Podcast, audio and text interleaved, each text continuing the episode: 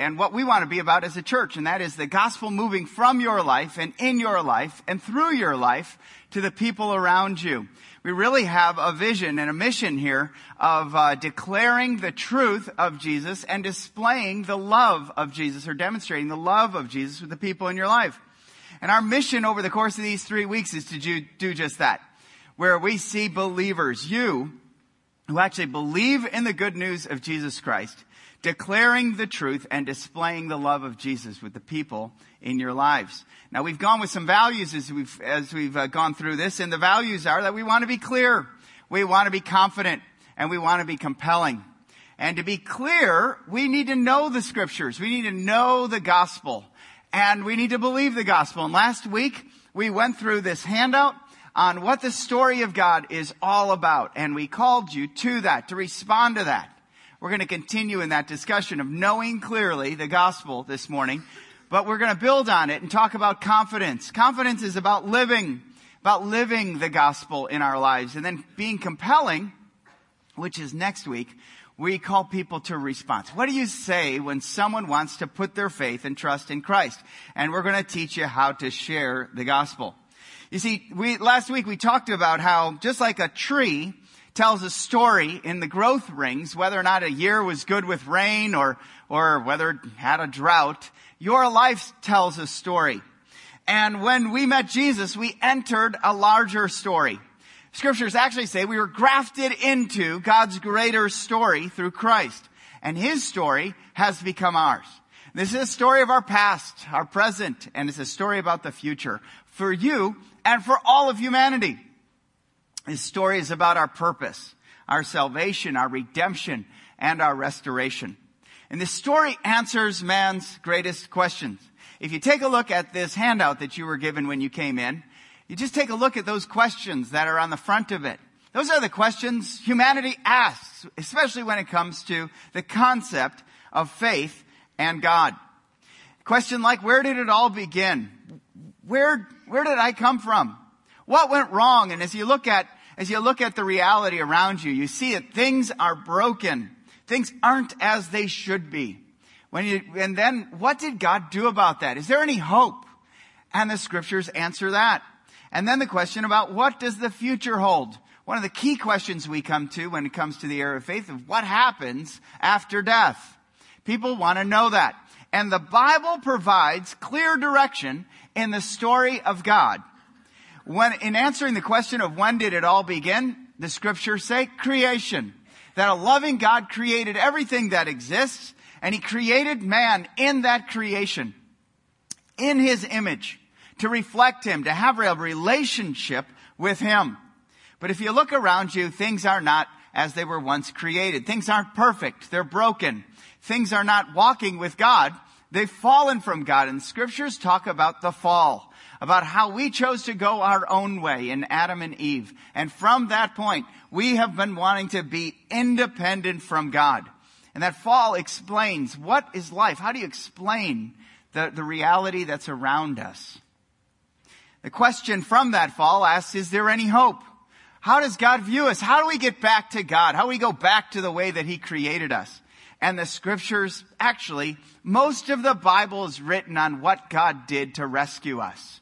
And we see his plan of rescue, and the rescue is shown in the scriptures. Most of your scriptures, matter of fact, up to the last few chapters in the last book of the Bible in Revelation, explain uh, from that point, from Genesis 3 all the way to that last book, explain what has God been doing to rescue us. And we see from that that God takes compassion on a fallen world.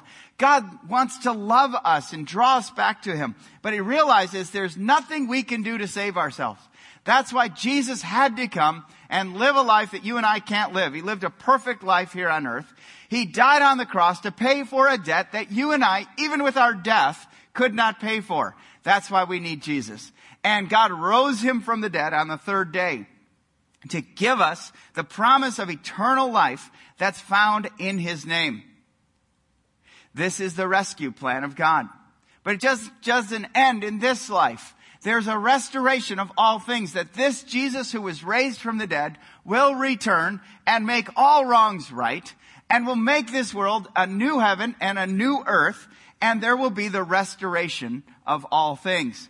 This is the story of God that we're invited into.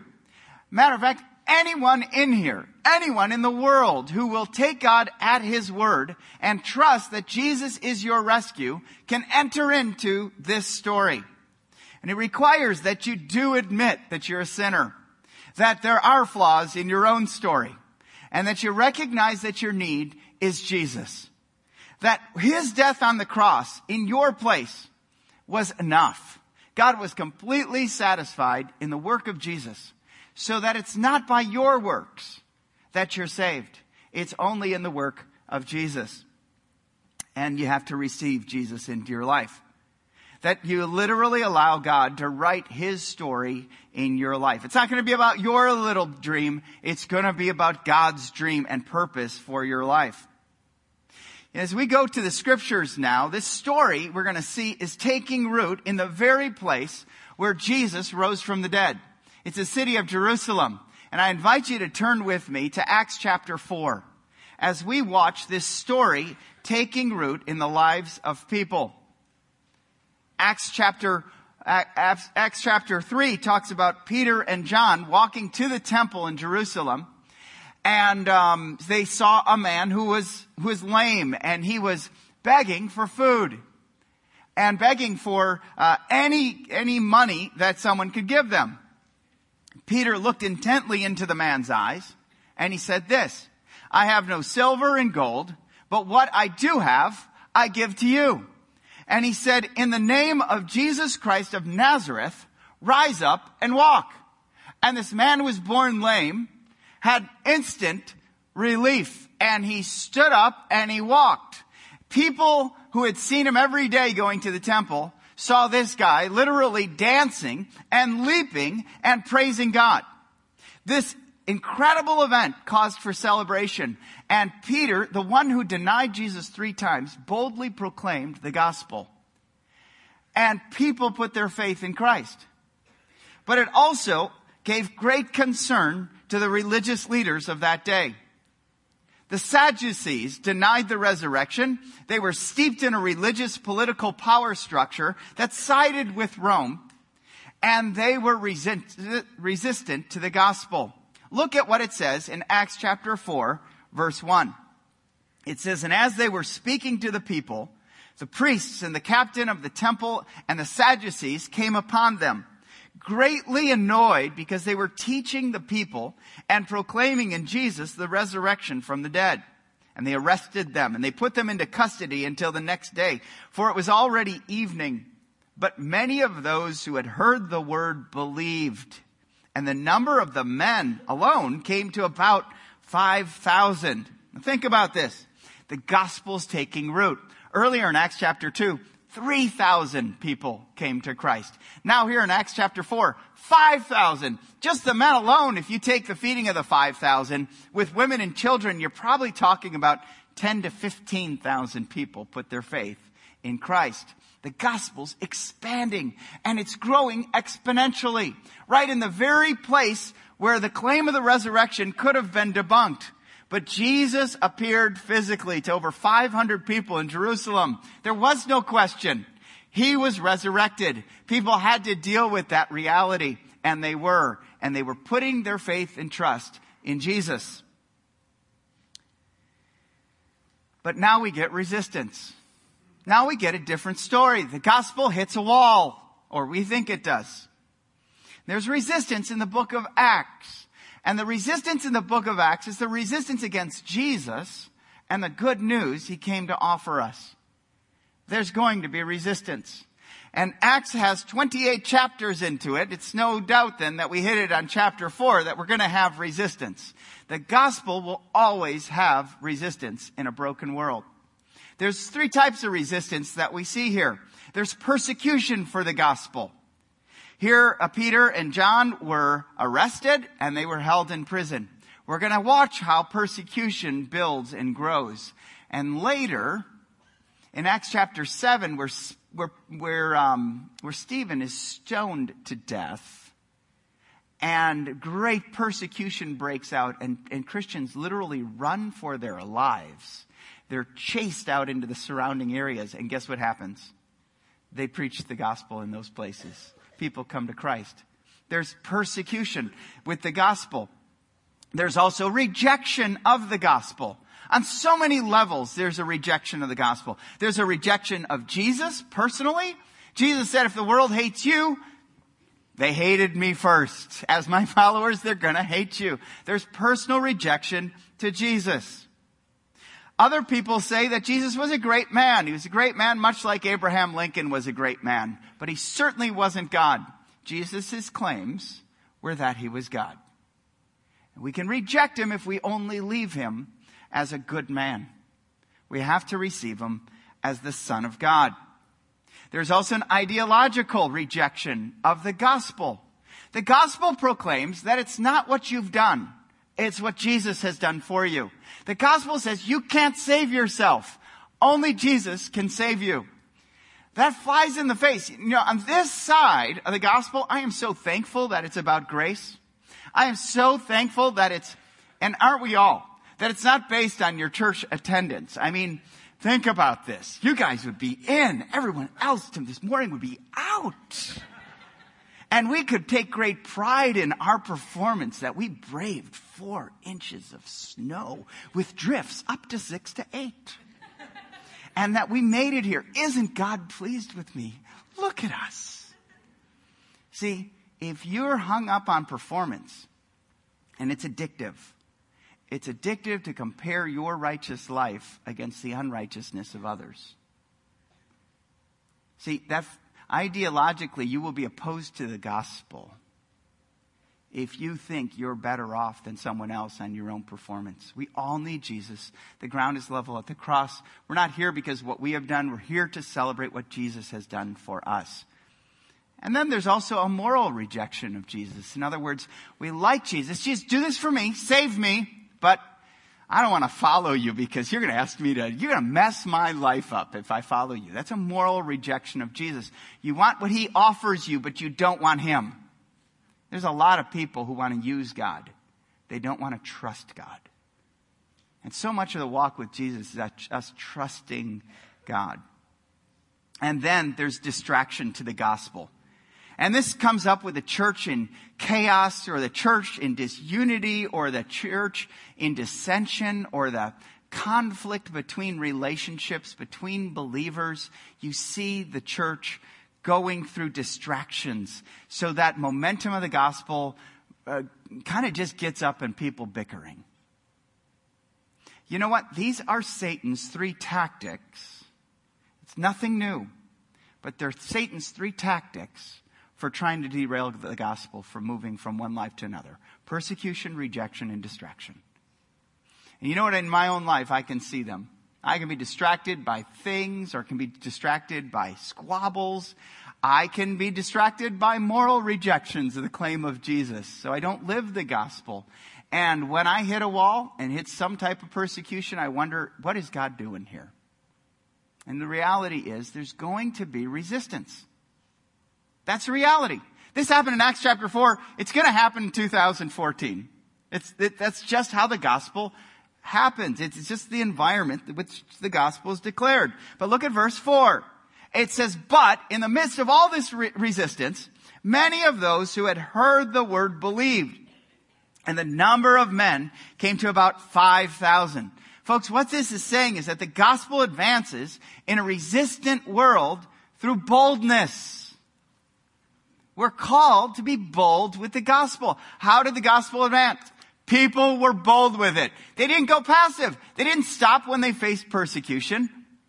They didn't give up when they heard rejection. And they were focused with boldness rather than distracted with the concerns of this world.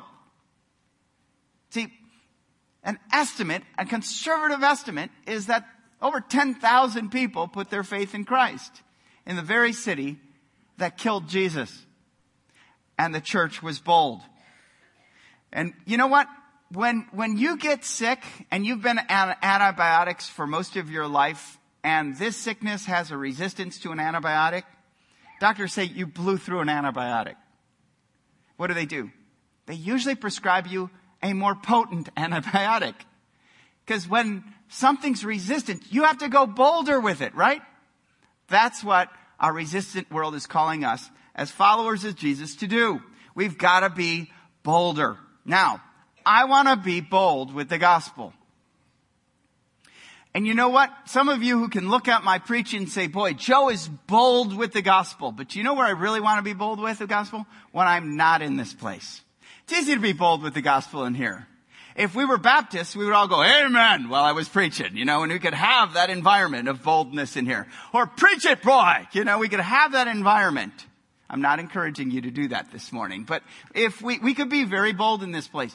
Where it really, where it really advances is when we're not in this place.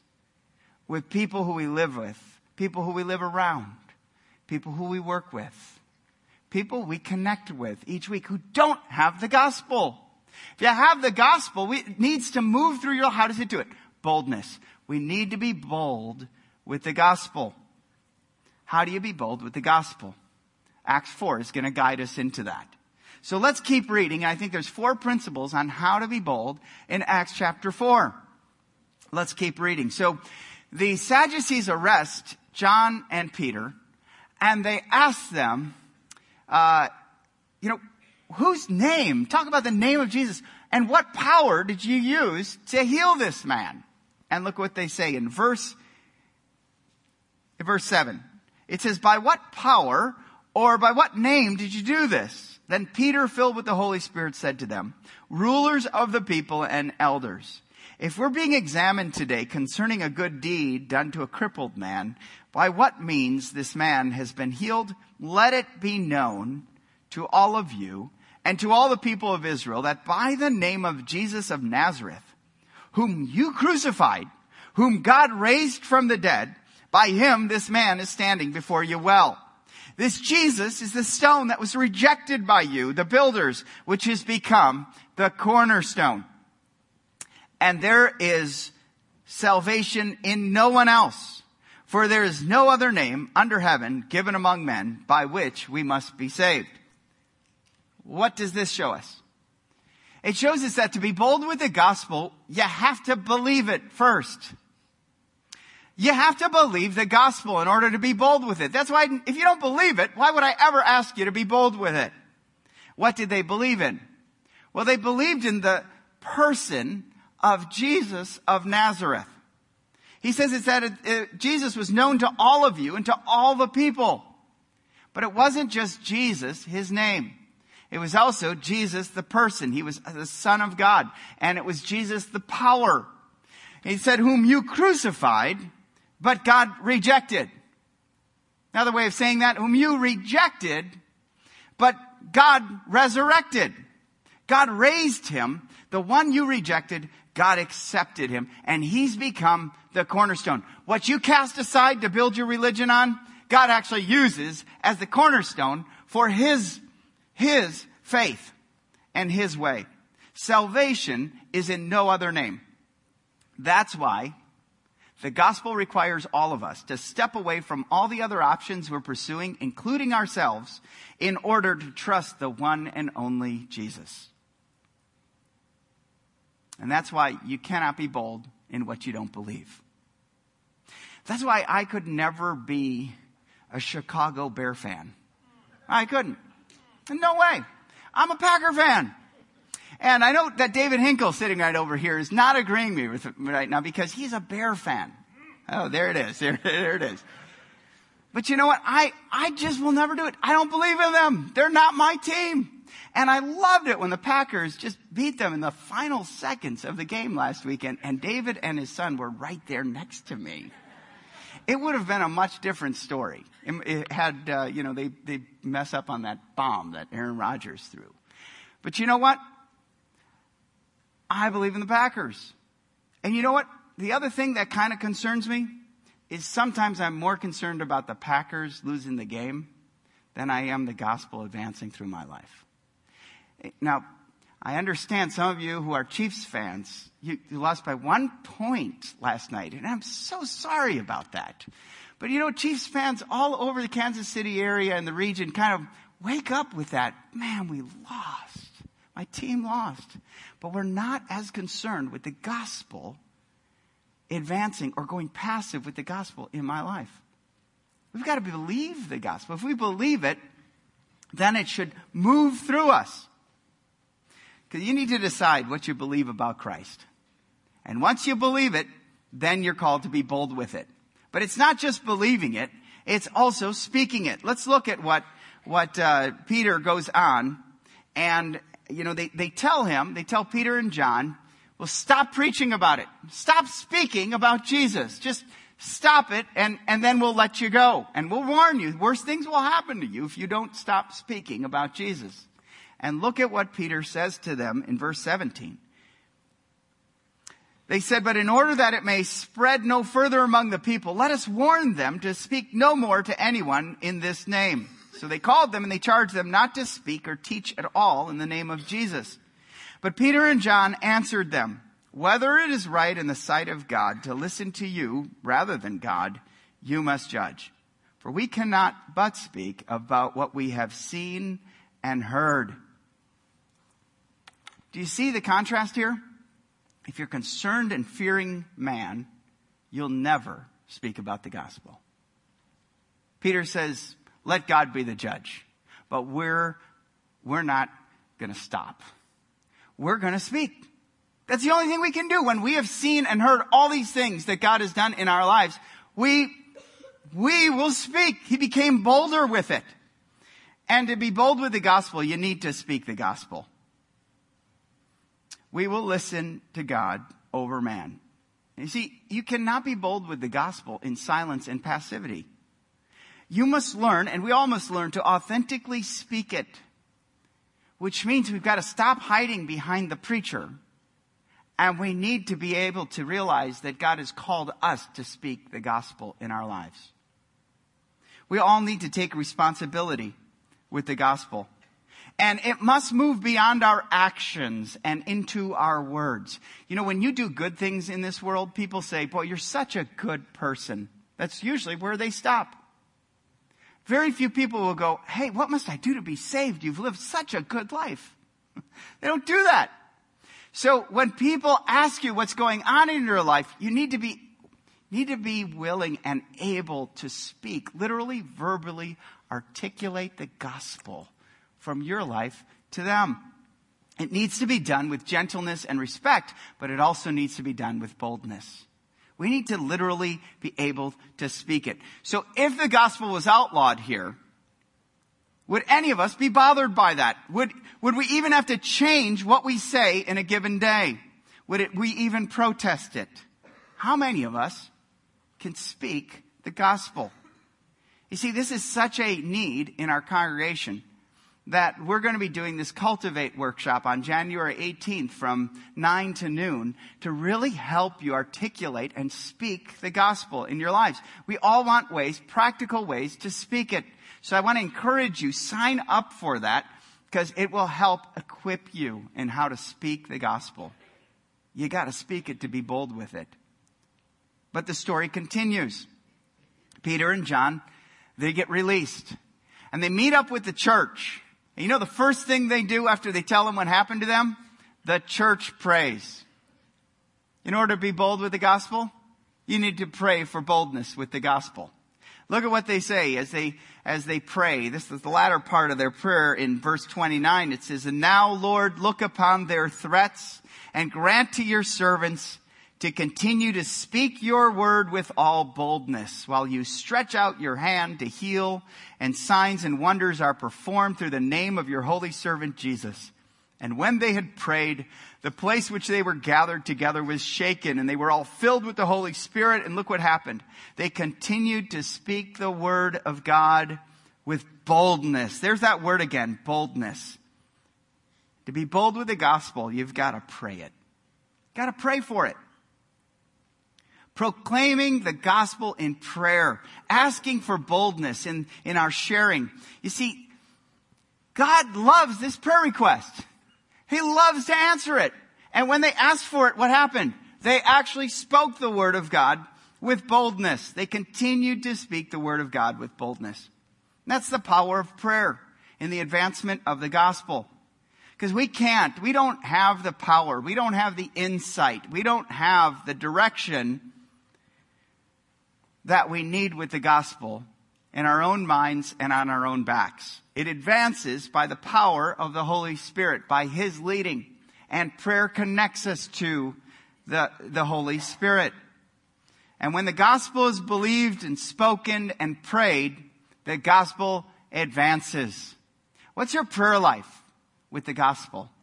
Who are you praying for? That's why we call, I call you to, to pray for people who you know don't have the good news of Jesus. Pray for an opportunity. Paul asked the early church to constantly do that. Pray for me for an opportunity to advance the gospel and that for me to declare boldly the gospel. We need to be, need to be in our prayers. Again, it's not what, it's not what God can do for us. It's what we can do for God. That, that should be the center of our prayers. God, give me boldness, however you do that. I pray for my wife and I pray for my children. I pray for me. I pray for our staff. I pray for our elders. I pray for our church family to speak the gospel with boldness because we want it to advance beyond our lives. So as it's believed and when it's spoken and when it's prayed, look what else happens. You actually live boldly. Continue reading with me on verse 32. It says, Now a full number of those who believed were of one heart and soul, and no one said that any of the things that belonged to him was his own. By the way, who did they believe that owned it all? It wasn't someone else. It wasn't the government. It was, it was God. God was the owner of everything. And that's what happens when you live boldly. You realize God's the owner and giver of all things. We're just stewards of what he's entrusted to us. But let's keep reading. It says, but they had everything in common. And with great power, the apostles were giving their testimony to the resurrection of the Lord Jesus. And great grace was upon them all. They lived boldly. There wasn't a needy person among them, for as many as were owners of lands or houses sold them and brought the proceeds of what was sold. That was voluntary. That wasn't compulsive. That was a voluntary movement of God in their lives. And it laid, they laid it at the apostles' feet and it was distributed to each as any had need. You see, they were showing what living boldly the gospel of Jesus Christ was all about. Because you don't just take the gospel in an environment where it's being proclaimed right now and take it off when you leave this place. You actually need to put it on and keep it on. I mean, you're going to just experiment with that with a jacket or a coat.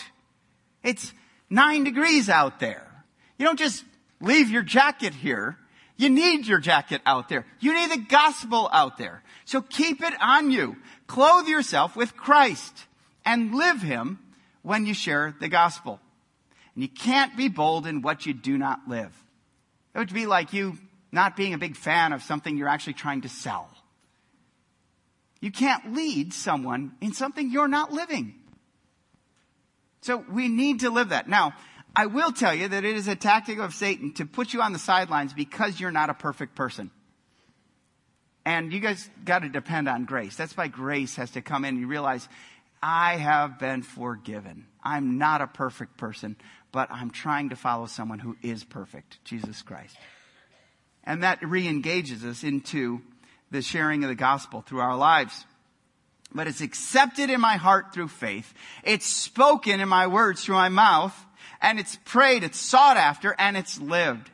This is, this is why the gospel is far more than just you saying yes or no to an ideology. It's actual practical theology. We see just in this passion, in this, in this passage, compassion and care. We see fellowship and deep relationships with the gospel.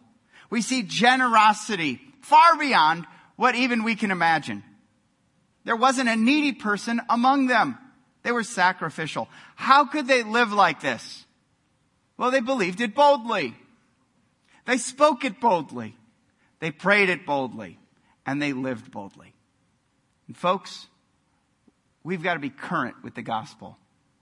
If you're current with the gospel, you're not relying on the past. You're living in the present with it. And if you're not believing it and trusting Jesus in your daily lives, and if you're not speaking it it's not a part of your, your words. And if you're not praying for it, it's going to go passive. We've got to be bold with it. It requires that we do that. So we want to declare the truth boldly. We wanted to demonstrate love boldly. All of that is, happens when we believe it, when we speak it, when we pray it, and when we live it. So, as the people of God who want to believe boldly, speak boldly, pray boldly, and live boldly, let's pray and ask God. The same thing that the church in Acts chapter 4 asked of God in boldness. Would you pray with me? Heavenly Father, we're going to leave this place in a few minutes and we're going into a world that has resistance.